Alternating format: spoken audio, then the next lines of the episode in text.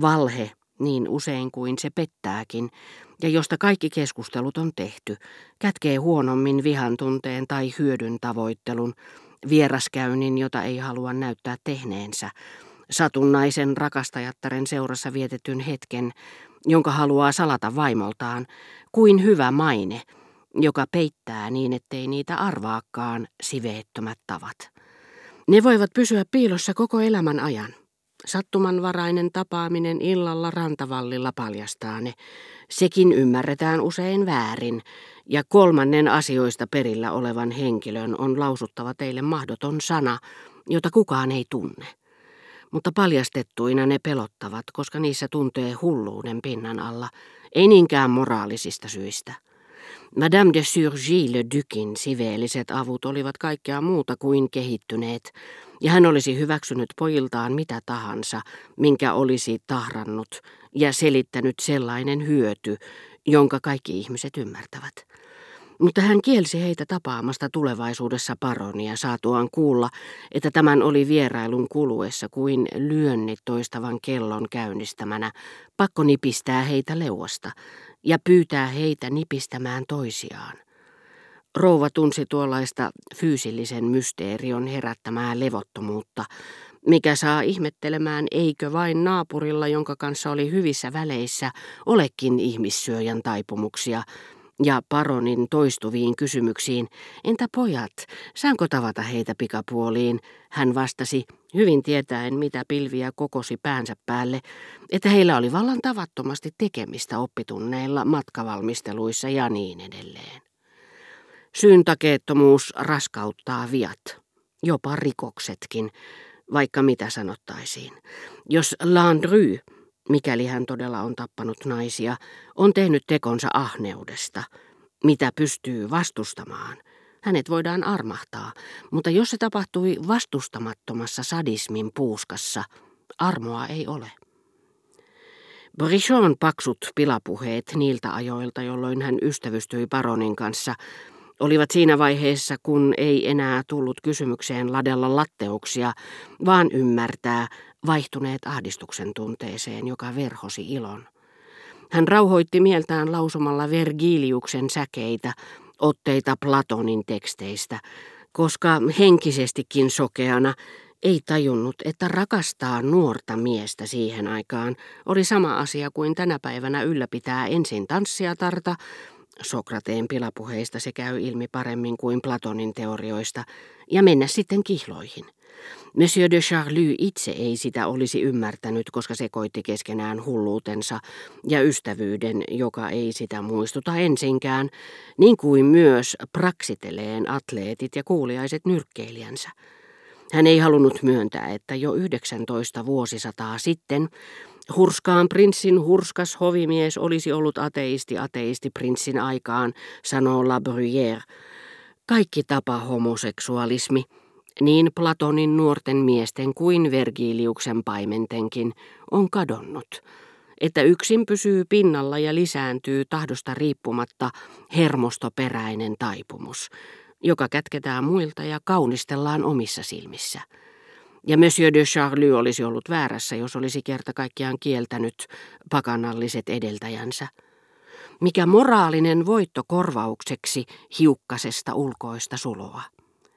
Teokritoksen paimen ikävöi kaihoten poikaa, mutta hänellä ei ole mitään syytä olla hellämielisempi ja henkevämpi kuin paimen, jonka huilu soi amaryllikselle. Sillä ensin mainittu ei ole sairas. Hän noudattaa ajan tapoja – Esteistä huolimatta säilyvä homoseksuaalisuus, häpeällinen ja tuomittu, on ainoa oikea, ainoa, jota voivat samassa ihmisessä vastata hienostuneet henkiset avut.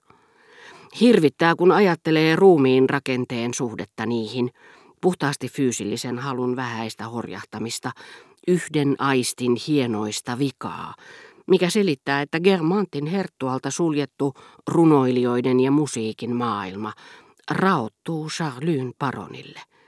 Että viimeksi mainitulla on makua sisustaessaan kotiaan, josta tulee mieleen koruesineitä keräilevä perheenäiti, ei hämmästytä ketään. Sen sijaan kylläkin kapea halkeama, josta näkyvät Beethoven ja Veronese. Terveet ihmiset eivät voi olla pelästymättä, kun hullu, joka on kirjoittanut ihmeen kauniin runon, selitettyään heille ensin mitä järkevimmin perustein, että hänet on suljettu sairaalaan erehdyksestä, häijyn vaimonsa toimesta, rukoiltuaan heitä puhumaan ylilääkärille, itkettyään pakollisia ja kiusallisia suhteitaan muihin potilaisiin, päättääkin puheensa näin.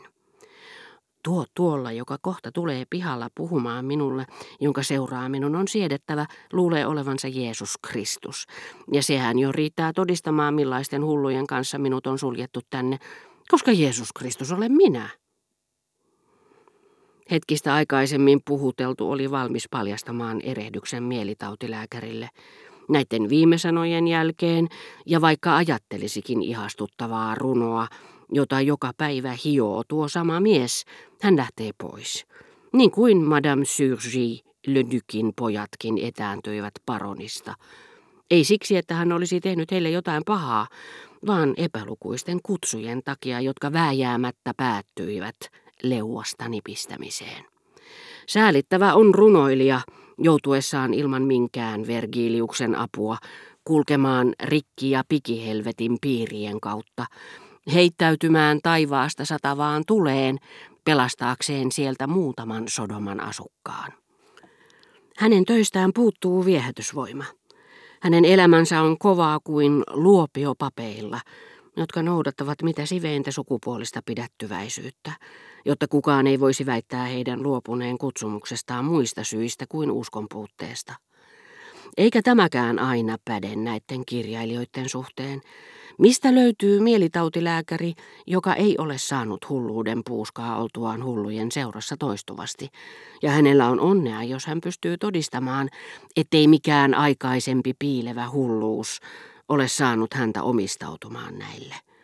Mitä taas psykiatriin tulee, hänen opintojensa kohde vaikuttaa häneen usein. Mutta ennen sitä, mikä tuntematon taipumus, mikä kiehtova kauhu oli saanut hänet valitsemaan alan. Monsieur de Charlie ei ollut näkevinään epäilyttävää tyyppiä kannoillaan, kun paroni uskaltautui boulevardeille tai kulki Saint-Lazarin aseman odotussalin poikki. Näitä seuraajia kertyi rahan toivossa tusinoittain hänen kintereilleen. Ja siitä pelosta, että tämä rohkenisi puhutella, paroni painoi hurskaasti luomensa puoliumpeen, niin että mustatut ripset erottuivat jyrkästi puuteroituja poskia vasten mikä sai hänet muistuttamaan El Grecon maalaamaa suurinkvisiittoria. Mutta tämä pappi oli pelottava ja näytti kironalaiselta papilta, sillä periaatteesta tinkiminen, mihin tarve harjoittaa pahettaan ja suojella salaisuuttaan olivat pakottaneet hänet, oli kohottanut kasvoille nimenomaan sen, mitä paroni koki peitellä, siveellisen rappion paljastaman irstaan elämän. Mikä tällaisen rappion syy lieneekin, sen näkee helposti, sillä se aineellistuu nopeasti ja leviää kasvoille, eritoten poskille ja silmien ympärille yhtä lihallisesti kuin maksatautisen okrankeltaiset laikut tai ihottuman inhottava puna. Eikä paronin muinoin niin tiiviisti salaisimpaan sisimpäänsä painama pahe, ollut levinnyt ainoastaan sminkattujen kasvojen poskille, tai pikemminkin lerppaposkille ja veltostuneen liian lihavan ruumiin pulleille rinnoille ja pyylevälle takamukselle kuin öljypinnalle. Se pursui nykyään hänen puheistaankin.